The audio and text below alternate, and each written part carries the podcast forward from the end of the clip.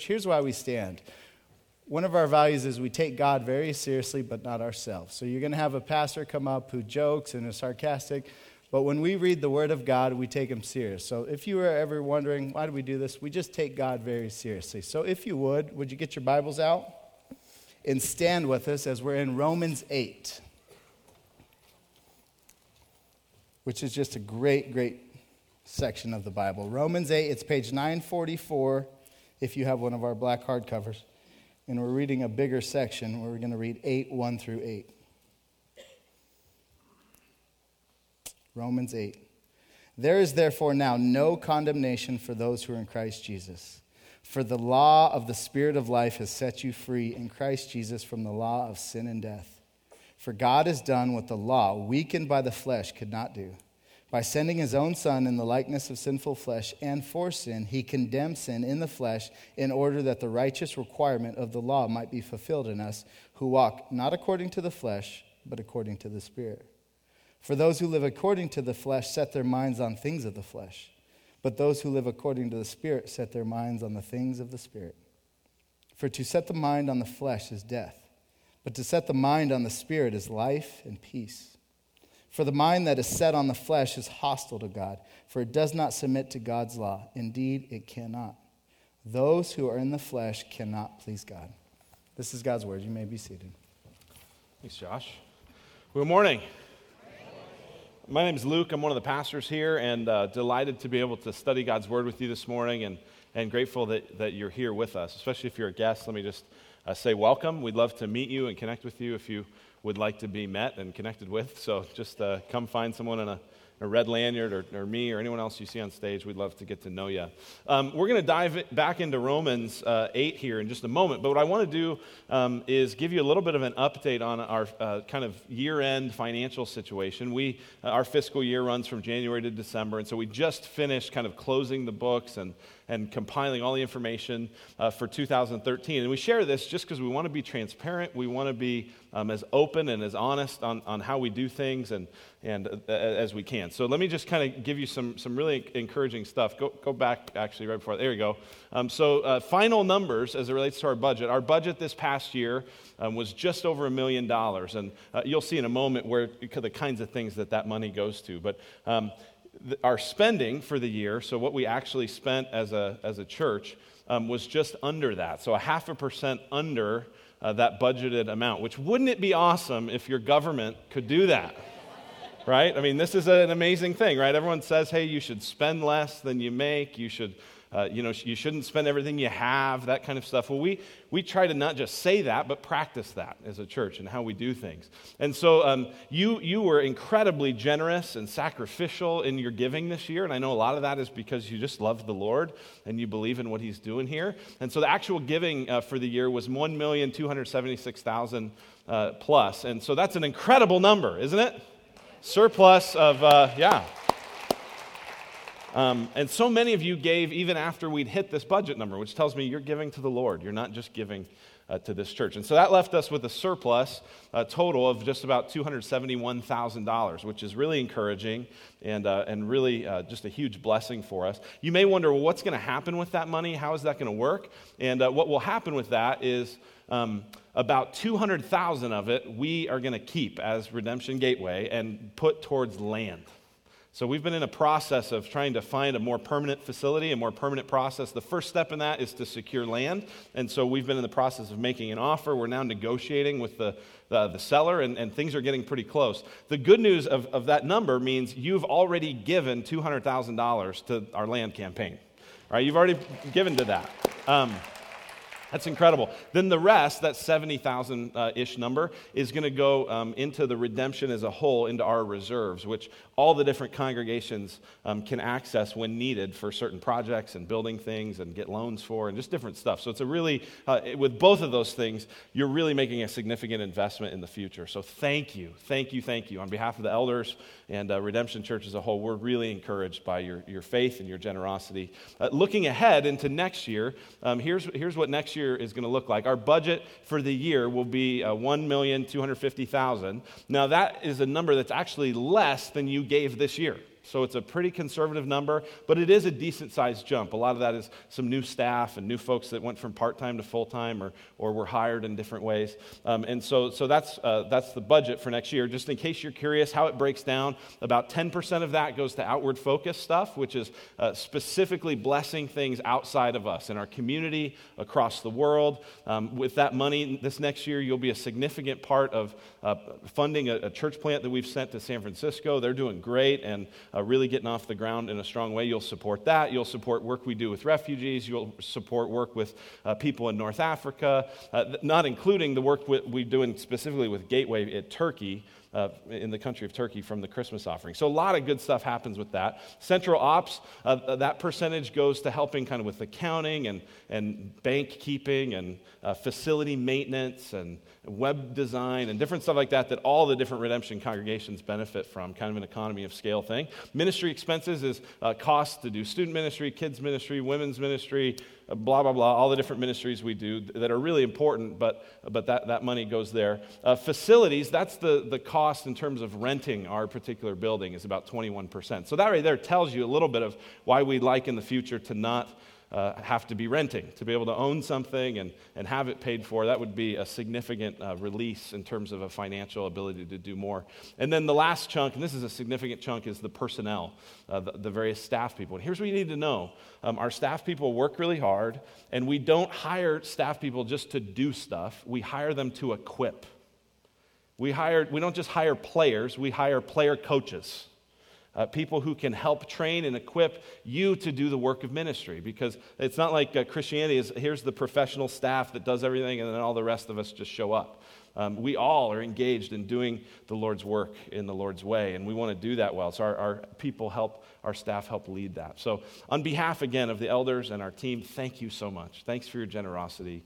And uh, hopefully that encourages you. If you have more specific questions, uh, feel free to see me, or probably even better would be to see Matthew, and we can work you through that stuff. So um, that's, that's it in terms of that update. Let me pray for us, and then we'll jump uh, into the passage. Father in heaven, uh, thank you for your kindness to us, your generosity, your blessing to us, and specifically through your people. God, I know that many people gave above and beyond what they ever thought possible uh, gave in sacrificial ways. There's so many other things we could do with that money, and yet n- none of them have as much of an eternal impact. So thank you for this. Help us to be faithful and good stewards of what you've entrusted to us. In Jesus' name we pray. Amen. All right, well, let's get back into Romans 8. We uh, started back in here last week. We studied most, uh, we studied Romans 1 through 7 most of last year. Um, we said last week, if you're kind of new to this, Romans 8 is a really, really great passage. One uh, Bible commentator said that uh, the Bible as a whole is like a ring, a precious, uh, a precious ring. And the, the book of Romans, which really explains the good news of Christ, is like the diamond on the ring. And Romans 8 is like the sparkle in the diamond. If you want to get a, a, sense of the heart of Christianity, uh, be with us as we study this book of Romans, particularly chapter 8. There's some incredible uh, news in here. And uh, I told you last week, kind of the big picture theme of Romans 8 is the security of God's children. That God is going to take care of his children. They're going to be loved, they're going to be welcomed, they're going to be accepted. The scripture says nothing could possibly separate uh, God's love from his people, nothing at all. And that happens, as we're going to see in this passage and the rest of this chapter, uh, through the Spirit of God, through God's Spirit. We're secure because God gives us Him Himself and His Spirit. Now, we looked last week at some amazing news, some news that really is just, if you think about what this means, it's profoundly good news. Look at, back in chapter 8, verse 1. It says, There is therefore now no condemnation for those who are in Christ Jesus. There's no condemnation for those who are in Christ Jesus. Now, this is amazing. What this means is that God has forgiven us in Christ so radically that all the different things he would blame us for, all the different things he would punish us for, all the different things that God, who, who by no means clears the guilty, all the things that he would do as he sees us, all those punishments are, are clear. No condemnation for those in Christ, which I know, you, especially if you've been around church, you've heard that a lot before. Think about this for a minute. That means every thought you've ever had that wasn't what you should have had, every substance you ran to instead of running to God for comfort, Every time you craved financial success or praise of man or security and you didn't trust God for it. Every time you stayed in a relationship and you shouldn't have. Every time you avoided a relationship that you should have been moving toward. Everything you've ever done that made you at all feel guilty or uncomfortable or I don't know if I should do this, all of that is the way the Bible describes sin. And I've just been reading um, through the first five books of the Bible, and it's just amazing to look at all the different things that count for sin, right? It's not just the Ten Commandments, there's a lot more, right? And our, our sort of sin clock is a little bit like the national debt clock, right? I mean, it just, it just goes up and up and up and up and up and up, right? And all of that, if there's really a holy God who really knows everything you've done, you know it. You know it instinctively. He owes you punishment. Some of you are so plagued by this that even after you've trusted in Christ, you still think, oh, God's mad at me. This verse is amazing news. There's no condemnation. That sin, past, present, future, will not be counted against you. And you hear news like that, and, and you can't help but begin to ask, really? Is that really true? You ever hear uh, some kind of good news that you just thought, man, that's too good to be true?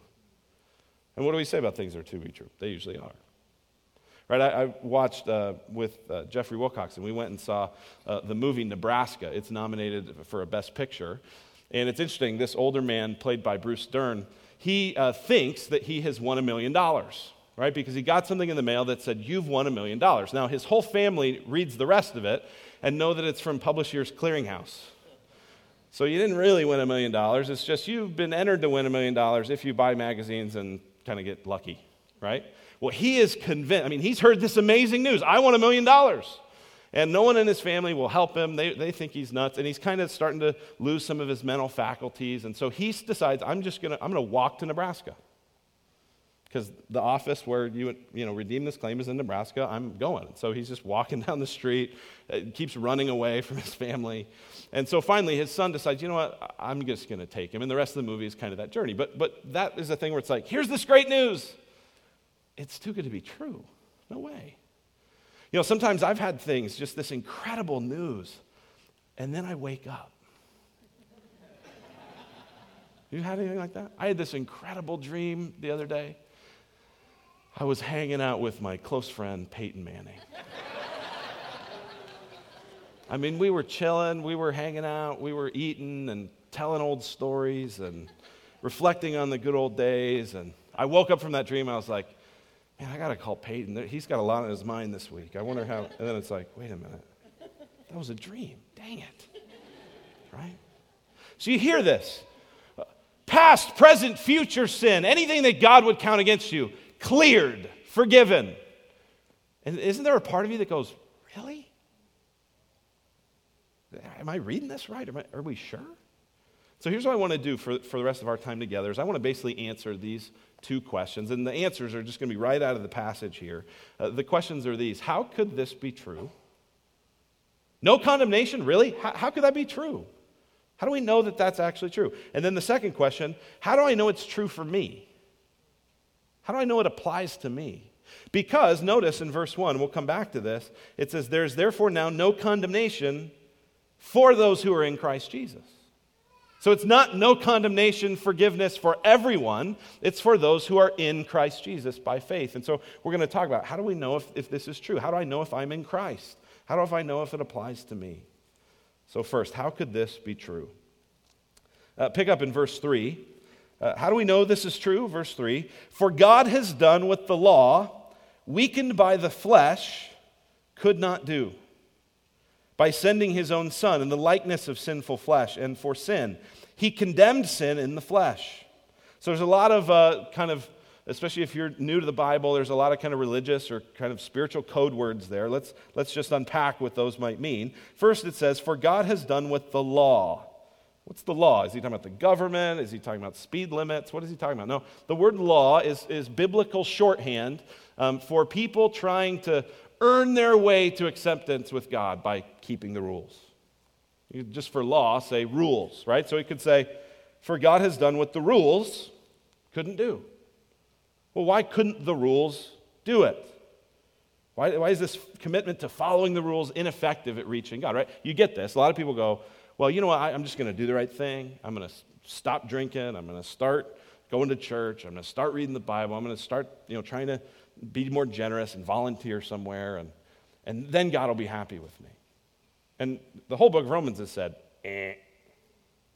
No, you, you're only accepted by God by his grace. Well, well why, does, why does the rule keeping, why does that not work? Well, it says, God has done what the law, the rules, weakened by the flesh, could not do. Flesh here is the idea of a this world only state of mind. That's the condition, that's the orientation that we all have is, is the, it's the flesh, it's the here and now, it's what I can see, it's what I can feel, it's what I can touch. no really regard for, for the spiritual things, no regard for God and his power, but just me, my power, my, my ability. And, and here's why it fails. Here's why the rule keeping doesn't work. It's because of the weakness of the flesh. Because even if you go, I'm going to try to do the right thing, I'm going to try to eat better, I'm going to try to exercise more, I'm going to try to uh, pray with my spouse, we struggle with that because of the flesh, because the this world only mentality we have.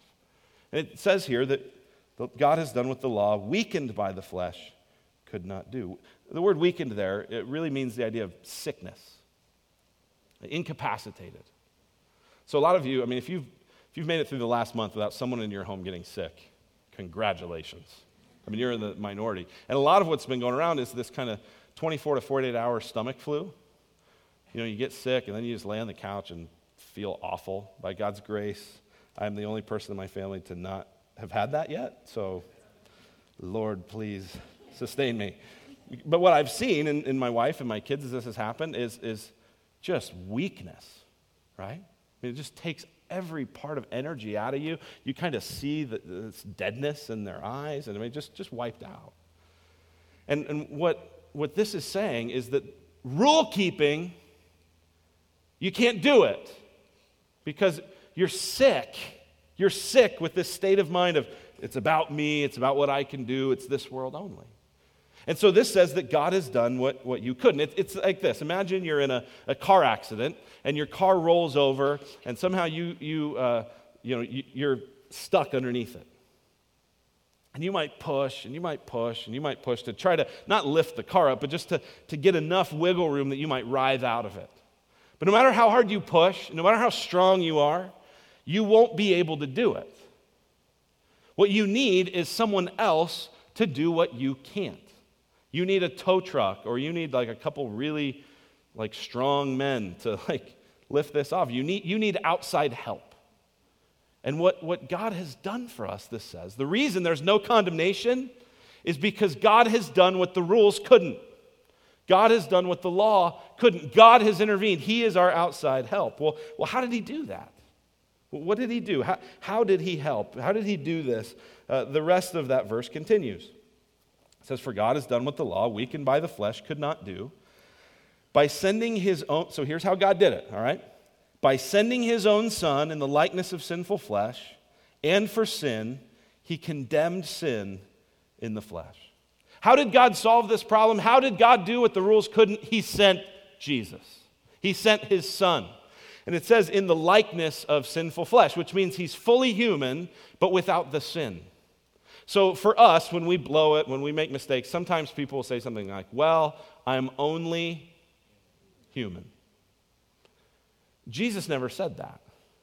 Jesus said, I'm fully human. He, he was, in a sense, more human than we are because he was in close relationship with his heavenly Father, unbroken by sin. And so God the Father sends his Son into the world, and because of his sinlessness, he is able to live perfectly. He's able to always keep the rules. His flesh is not weakened by sin. And so the first thing God does is he sends his Son to do what we couldn't, to live a glorious and, and vitality life of obedience and of, of blessing and of love. He sends his own Son in the likeness of sinners. And then the next thing he does, it says, it says, in the likeness of sinful flesh, and for sin. And so uh, your translation might say, uh, as a sin offering or as an offering for sin. What, what, Je- what Jesus did was not just live a perfectly righteous and obedient and loving life, he also died a death in our place. He was a sin offering. As I told you, I've been reading these first five books of the Bible, and just the, the amount of sacrifices that the people of God had to do every time they sinned unintentionally, every time they sinned intentionally, every time for this and for that. And for, I mean, it's amazing. The Old Testament is filled with the blood of animals on altars. A couple times a day, there would be sacrifices for sins because there has to be some sort of offering. Something has to pay the price. Well, then you get to the book of Hebrews, and the book of Hebrews says that the, you know that the blood of lambs and goats can't take away sin. You have to keep doing that day after day after day. It doesn't do anything permanent. And so Jesus comes, and he's described as the Lamb of God who takes away the sin of the world. And he doesn't just live in our place, he is crucified. He, he goes to the altar, if you will, pours out his blood as a sin offering in our place, as a substitute. How did God solve this problem? He sent his son to live perfectly righteous and to die in our place. Where we should deserve condemnation, Jesus was condemned. Where Jesus deserves life, we get it instead. God did what the law couldn't. God did what the rules couldn't. He sent his son in the likeness of sinful flesh for sin to condemn sin in the flesh. In other words, to pronounce a judgment on sin and say, Sin, you are not powerful. Sin, you are not in charge. Sin, you do not have the last word. And isn't it amazing? Verse 1 says, There's no condemnation for us because Christ condemns sin in us. So Christ was condemned so we wouldn't be. And sin was condemned through the death of Christ. Here's uh, the way that Ray Ortlund Jr., a, a pastor and commentator, he, here's a quote he says about this. He says, God has replaced the best that we can do with the best that he can do. God can do better than us, right? That's what he's done. So, how do you know this is true? Because, because God lays it out for you. I sent my son Jesus in your place to die the death you deserved. It's true. There's no condemnation. To, to condemn you and Jesus, if you've trusted Christ, would be double punishment. Wouldn't be just, it wouldn't be right. Jesus paid it all. Now, the next question, and this becomes really important and hopefully really personal for you. So, as we move into this question, I want you to start kind of moving from the general ideas that we're talking about eh, to you, to your life, and not your spouse, not your brother in law, not the person you wish was here. You can send them this sermon later. But for now, you. And here's the next question How do I know this is true for me? No condemnation. How do I know if that's true for me? And by, and by true for me, I, I don't mean what a lot of people will say in culture. Well, they'll say, you know what? That's true for you, and this is true for me, and that's true for her.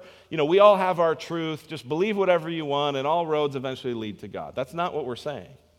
We're saying, how do I know that this promise of no condemnation is applied to me? Because, looking at it, verse 1, there is now no condemnation for those who are in Christ Jesus. In Christ Jesus, no condemnation. Not in Christ Jesus, the wrath of God still hangs over you. In Christ Jesus, you die, and God says, Well done, my good and faithful servant. Come into my presence. You die outside of Christ Jesus, wrath forever in hell. This is a big deal. This is serious. This, this matters. And, and some of you may just right there go, gosh, that feels so narrow and so exclusive.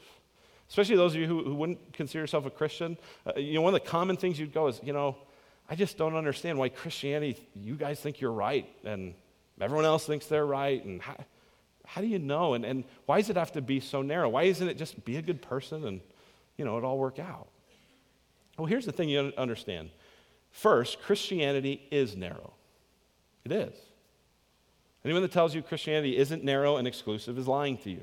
Jesus said, I'm the way, the truth, and the life. No one comes to the Father but through me. The apostle said, There's no other name under heaven by which uh, men may be saved. Paul here says, There's no condemnation for those in Christ. It is exclusive. But here's what you need to see so is everything else. Every religion, every truth claim, every philosophy is exclusive. Right? The Muslims have a very exclusive faith claim. There's one God, Muhammad is, is, is his prophet. Do these five pillars, you're in. Don't do them, you're out. It's very narrow. The, the Mormons, they've got a fairly exclusive truth claim. would say Joseph Smith was a, a, a prophet of God sent to restore the church to its original design. Here's this extra revelation. We believe that's God's word. If you don't believe that, you're not, you're not in. At least you're not in the highest place. This is what every truth claim is about. They're all narrow. Even, and this is what's so funny to me, even the people who would say, well, it doesn't matter what you believe as long as you're sincere, all roads lead to God. Well, do you realize that that is also a narrow truth claim?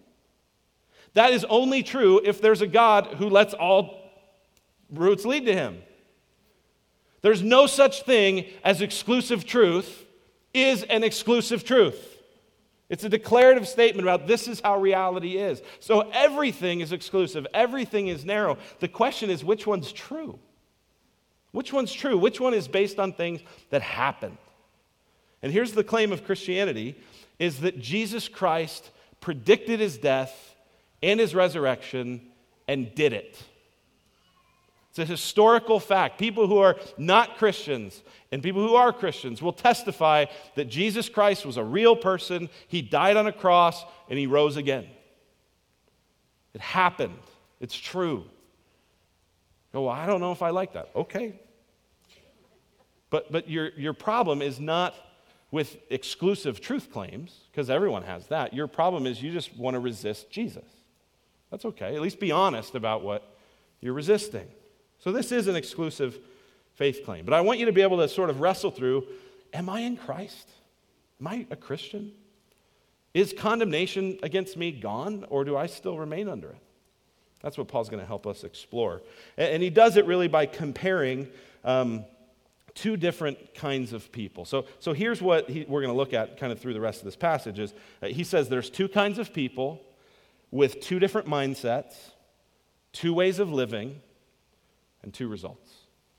Two kinds of people, two uh, result or two mindsets, two ways of living, two results. Now, he's not talking about a Christian here that could either live in the flesh or live in the spirit. He's talking about two realms, two groups of people. There are those in the flesh, there are those in the spirit. So, first, uh, two categories of people. Look at chapter 8, verse 4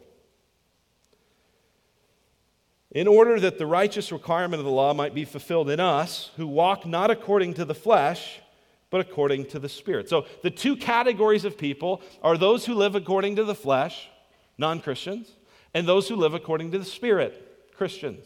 Now, we've already said that the flesh is that sort of this world only mentality. We'll talk more about that in a moment. But two categories of people. Now, here's what's important to realize there aren't three categories. See, some people will say, well, there's non Christians, there's regular Christians, and then there's committed Christians. Or there's non Christians, there's ordinary Christians, and then there's spirit filled Christians. And, and so the, this is usually used by the regular people who go, I don't, I'm, not, I'm not a non Christian, but I don't want to go that far. This was my story.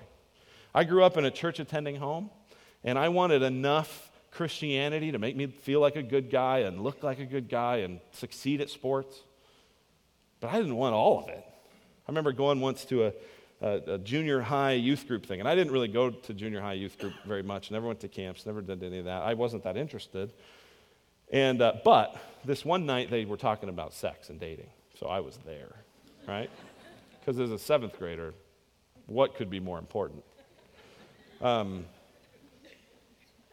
and I remember there being a guy there uh, who, who said, he, he said, I've made a commitment that I am not going to kiss a woman until my wedding day. And I thought, that's freaking crazy. what? what? Now, now listen, the Bible doesn't have a command about that. The Bible doesn't say, thou shalt not kiss a woman until your wedding day. But this guy, it was driven by a conviction, by a passion I so love Christ, I so want to obey Christ, I so am aware of my weaknesses towards temptation that I'm going to try to do whatever I can to honor Christ. So rather than asking the question, how far is too far, this guy was asking, how can I pursue Christ? Well, that didn't compute to me. I mean, I went like, I, yeah, I'm a Christian, but I don't want that. I was in that sort of ordinary thing. Do you get what Paul's saying here, though? There's not three categories. Spiritual Christians are not like the, the varsity and everyone else's JV. If you're not a spiritual Christian, if you're not filled with the Spirit of God, then you're in the flesh. It's one or the other. Now, flesh sometimes looks a little different, and spirit sometimes looks a little different, but there's only two categories of people. It also says there are uh, two ways of living, right? Look at verse 5. For those who live according to the flesh set their minds on the things of the flesh, but those who live according to the Spirit set their minds on the things of the Spirit. What is it to live according to the flesh? Well, again, if flesh is this this world only mentality, it's all about me, it's all about my power, who cares about God and what He can do? Um, if it's that, that's, that's the flesh. If the Spirit is, God, what do you want from me? And it's very different. Now, here's what's interesting the flesh is not just about sensuality and sort of extreme disobedience. Uh, people who are living according to the flesh often are really religious, but they're doing it just in their own power, in their own grit, in their own strength, forgetting what God has done and going, yeah, yeah, yeah, God's done that, but I got to obey. I got to do the right thing.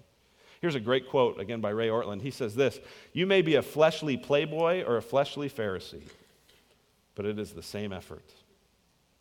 Right? The fleshly playboy, what does he say? Look at me, I can do whatever I want. Live for myself. What does the, the fleshly Pharisee say? Look at me, I'm doing this for God. What's the common denominator there? Look at me. It's my power, it's my strength. I get the credit. Right? This is, this is why Jesus in Matthew 6 is talking about, you know, there are people who give and, and tithe and, and fast, uh, but, but the Pharisees, they do it in order to be seen by others, so everyone will be impressed. But when you do it, do it in secret, so, so God will see it and reward you. See, it, it can go either way. But both of them are focused on themselves. Whereas living according to the Spirit is having the desires of the Spirit and loving God more than you love yourself. And so instead of look at me, it's saying, God, I want to look to you. You be my vision. You be my heart. You be my passion. It's the prayer that says, God, not my will, but yours be done. I've lost my rights. I want to follow you. Whereas the, the, fleshy religious person, when things don't go right for them, you know what they do? They get mad at God. God, you owe me. God, don't you know all that I've done for you? And then you repay me like this? God, God owes you? That's a this world, my power, my that's a selfish, that's a fleshy way of thinking. So you may be very religious and still not yet be a Christian. Or you might be wildly in sin, and it's very obvious to you you're not a Christian. In either case, there's an opportunity here to get right with God. Two categories of people, two ways of living. Uh, third, uh, two mindsets. Two mindsets. Uh, look at verse 5 again. For those who live according to the flesh set their minds on the things of the flesh, but those who live according to the Spirit set their minds on the things of the Spirit. Verse 6 For to set the mind on the flesh is death, but to set the mind on the spirit is life and peace.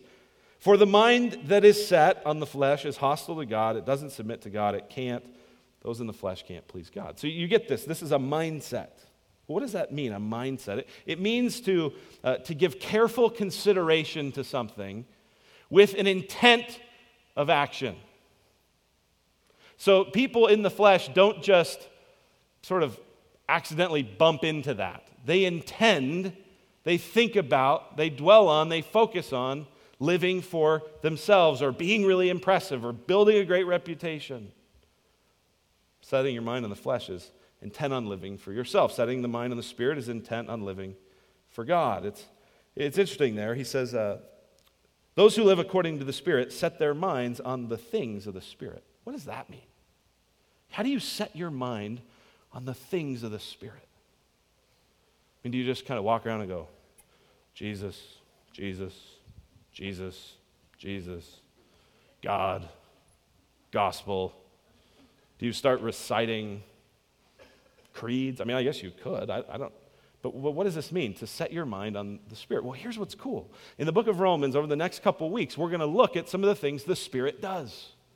So if you want to set your mind on the Spirit, you can look to see, well, what does the Spirit do? So, for example, here, here's some things. Uh, jump down to verse 13. Oops, sorry. For if you live according to the flesh, you will die. But if by the Spirit you put to death the deeds of the body, you will live. So the Spirit reminds us you've been forgiven, you've been set free. So put sin to death. Do you ever think about where you're struggling to follow and trust and obey God?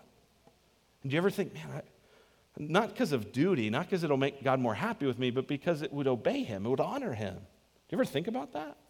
That's something you could think about and set your mind on the Spirit. God, thank you, you've forgiven me. Help me to honor you in these particular ways. That's one thing. Another thing you see in verse, uh, starting in verse 14. For all who are led by the Spirit are sons of God. For you did not receive the spirit of slavery to fall back into fear, but you have received the spirit of adoption as sons by whom we cry, Abba, Father. What has the Spirit done for you? He has adopted you into God's family. He is in your life, assuring you that you're loved, that you're accepted. Think about that. Wake up in the morning and go, Father, I don't deserve it, but thank you that I can call you Father. That's to set your mind on the things of the Spirit. Go down to verse 26. It says, Likewise, the Spirit helps us in our weakness. For we do not know what to pray as we ought, but the Spirit Himself intercedes for us with groanings too deep for words. So the Holy Spirit welcomes us into God's presence, encourages us to move toward God rather than away from Him. That's the kind of stuff you could begin to think about if you're in the Spirit, setting your mind on the things of the Spirit. There's a terrific movie that was on the other night, and, and we watched it, The Help. Have You seen that movie? Terrific. And it's so sad, and it's so funny in certain parts. And but the, one of my favorite parts, and it kind of runs throughout the movie, is uh, Aibileen, who's kind of the main character, uh, one of the help. She's caring for a, a, little blonde girl, and maybe it's just because the girl kind of looks like my daughters, but I, you know, she gets down in the little girl's face, and she always says, You is kind, you is smart, you is important. The little girl says back to her, You is kind, you is smart, you is important. And it becomes this mantra that she, Aibileen keeps telling this little girl. And then at the end, she asks her, What have I always told you? The little girl says, You is kind, you is smart, you is important.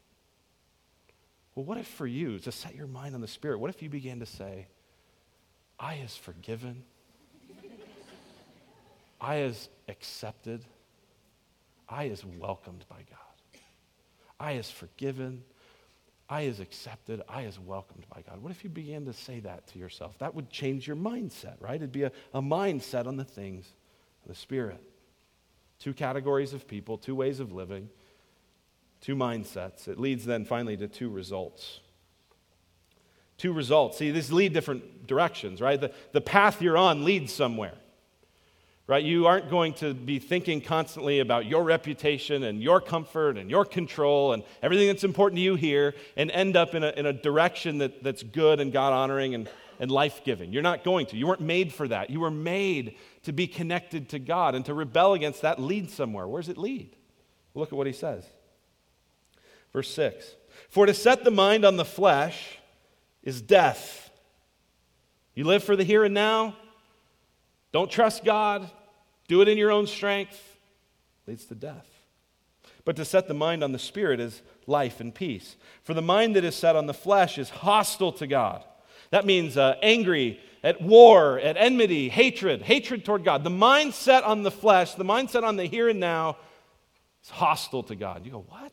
I don't feel like I'm that hostile to God. Yeah, but everything about your focus and your actions and what's important to you says, God, you're not important.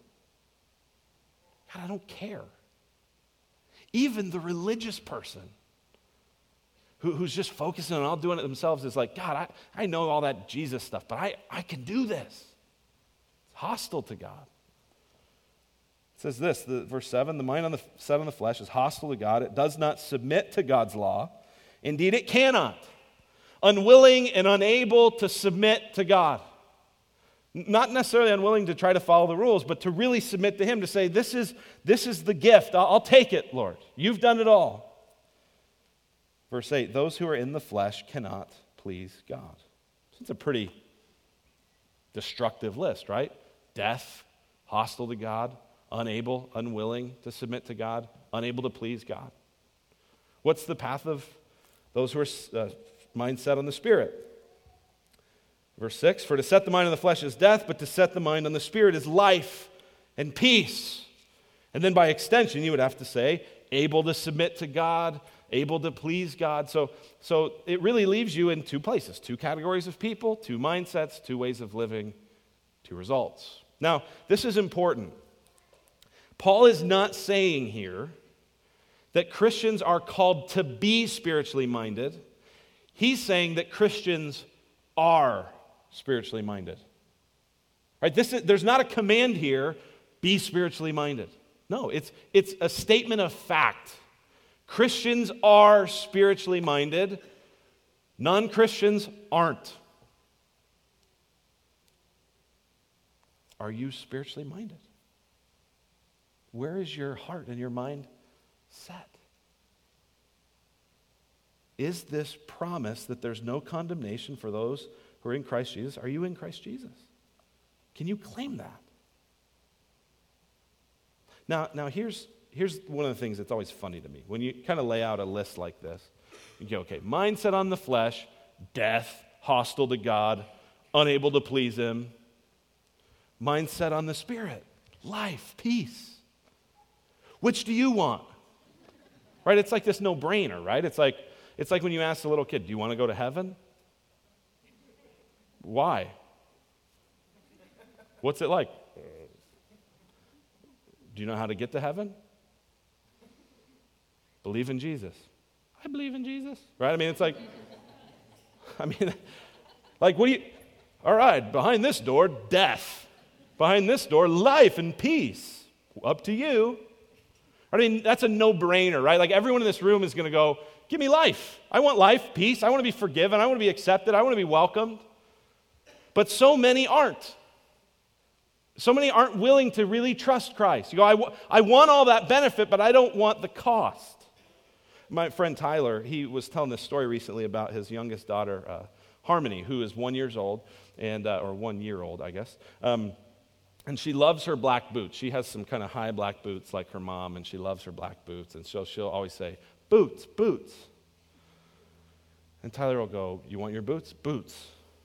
But she's also real rambunctious and moves around a lot. And so if you're really going to like get the boots on her, you have to hold her still.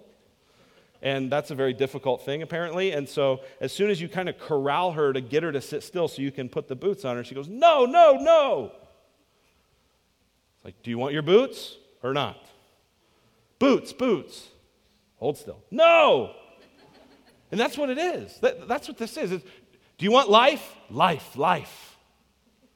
Okay, well, here's what that means that means you are going to have to give up your focus on yourself. It means you're going to have to give up living for your power, your pleasure, your control, your security. It means you're going to have to trust yourself to God. And it might cost you a lot. There are people in this room that, that coming to Christ has cost them their marriage. Coming to Christ has alienated friends. This is not just a, hey, life and everything will be rosy. This is a life with a big cost. Jesus died for it. Many of the apostles died for it. It might not cost you that much, but it'll cost you at least your pride. It'll at least cost you your total freedom. And when you hear that part, you go, well, I want life, life, life. No. Not if that's what it costs. And so here's the thing if you're a follower of Christ, if you go through this and you go, you know, I'm far from perfect, but God has done a work in me, and I've been accepted by His grace. And by His grace, I, I do love Him, and I do trust Him, and I do want to live for Him then, then here's, here's an opportunity to be encouraged. Here's an opportunity to rejoice at the work of God in your life. But if you would look at this and go, I think I represent more the person of the flesh, then here's the good news for you. If you are willing to lay down your pride, if you are willing to lay down your this world only mentality and turn your attention to Christ, this promise can be true for you. What an incredible opportunity.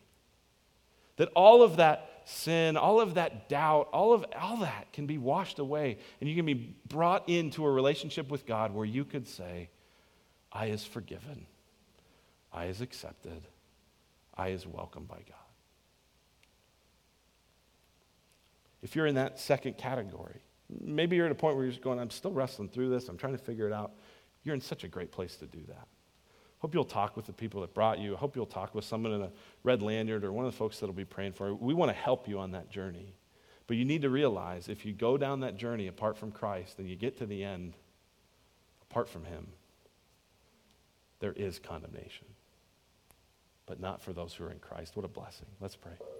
Father in heaven, thank you so much for your abundant grace to us.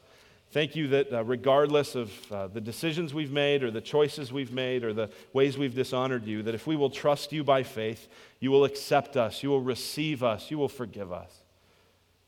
God, I pray that uh, you would be working in a powerful way now, that uh, those who are in Christ and know it would be overwhelmed with gratitude and joy, and those who are not yet in Christ would, would begin to, to move toward you in faith. God, we love you, we trust you. In Jesus' name, amen. Amen. What a great sermon. This sets up what we're going to do perfectly. A lot of times the story comes right into communion and sets it up perfectly. You get a picture of Jesus. This sets it up in that it sets the stage of what's happening in this church right now. So in this church, we have those of the Spirit Christians, born again, saved, whatever words you would use. And then we have non Christians. You guys aren't the non Christians, and you guys are the, you get what I'm saying. We've got both groups here. And that's the way God designed the church is you want Christians and non-Christians coming together to really examine this person Jesus. And I, am reading through the Old Testament and I'm in Deuteronomy 2 and Moses, you know, he's the guy who kind of set up the whole Old Testament. He gives the law, he takes them out of the uh, slavery, and he's, he's getting ready to like prepare him for this new life that God has set up. And here's how he starts it. He says, Take care to be diligent with your soul, not forgetting what your eyes have seen and not letting your heart drift from what you know. And here's what this moment it means for Christians. Be diligent with your soul. And here's the word I would give you is remember. This moment is a chance to remember what God has done for you in the person of Jesus. But here's what's great about this moment. Non-Christians, you can participate. I'd tell you this, be diligent with your soul. You have a soul. You have a soul that was created by God. And a lot of, a lot of non Christians would just kind of brush off condemnation and all this religious talk. But here's the reality Have you ever, ever, ever, for a second, felt any sort of guilt? And everyone would say, Yeah, of course. And I'd say, Where'd that come from? Go talk to your science teachers. Where, where in the evolutionary path did that come from? Because I see lions doing some pretty nasty things and I don't see any remorse in their eyes. And I see the animal kingdom doing some pretty violent things and there's no remorse. Yet this odd creature, the human, does stuff and then feels this guilt, this invisible force of, gosh, whether they're Christian or not. And the whole passage we started with was there is no condemnation. So, Christian, here's your moment to remember that that guilt is gone forever. Gosh, that's good news. I is forgiven, I is accepted, I is welcome. That is true of you, Christian. Non Christian, I'd tell you be diligent with your soul. Your words not remember, I'd just tell you to examine. Like Luke said, just keep asking questions, looking at this person of Jesus. If God really exists, and Jesus is God, my goodness, why would you not become a Christian? God's entrance into this world was as a baby to live a life where he ultimately was going to be crushed for us. And that's the God I get if I just accept this Christianity. Yep, that's the God you get. He wants you, He wants to forgive you, He wants to accept you. So that's what this moment is. Christians, remember it. Whatever you got to do in your mental capacities to remember this moment and remember Jesus, remember the goodness of God, do it. So we try to spur it on through music. So we're going to sing together because it helps me remember. Songs are good to do because they help you remember. We're going to give because it reminds us that this world is not the end. Our money is just a gift. We can give it back easily. And then we take communion as just the most tangible reminder of what this is all about. We take a cracker, and it represents Jesus' body. He really lived. Whether you're a teenager, whether you're 80, his life covers your life perfectly. And then we drink some juice. Whether you're a teenager or 80, you've got junk, and that's gone now. And the sweetness of the juice is a reminder that he took your punishment. So that moment is for Christians. Enjoy that. If you're not, just examine, just let the elements pass. You and God, do your business, however you do. Come talk to someone after, but be diligent with your soul. G.K. Chesterton, one of my favorite authors, says, There is nothing of more importance than the eternal destiny of a man's soul. Be diligent with it. That's what this moment's about. So, whenever you're ready, we're going to have the guys come forward. Communion's on your own. So, when your heart's ready, you can take it.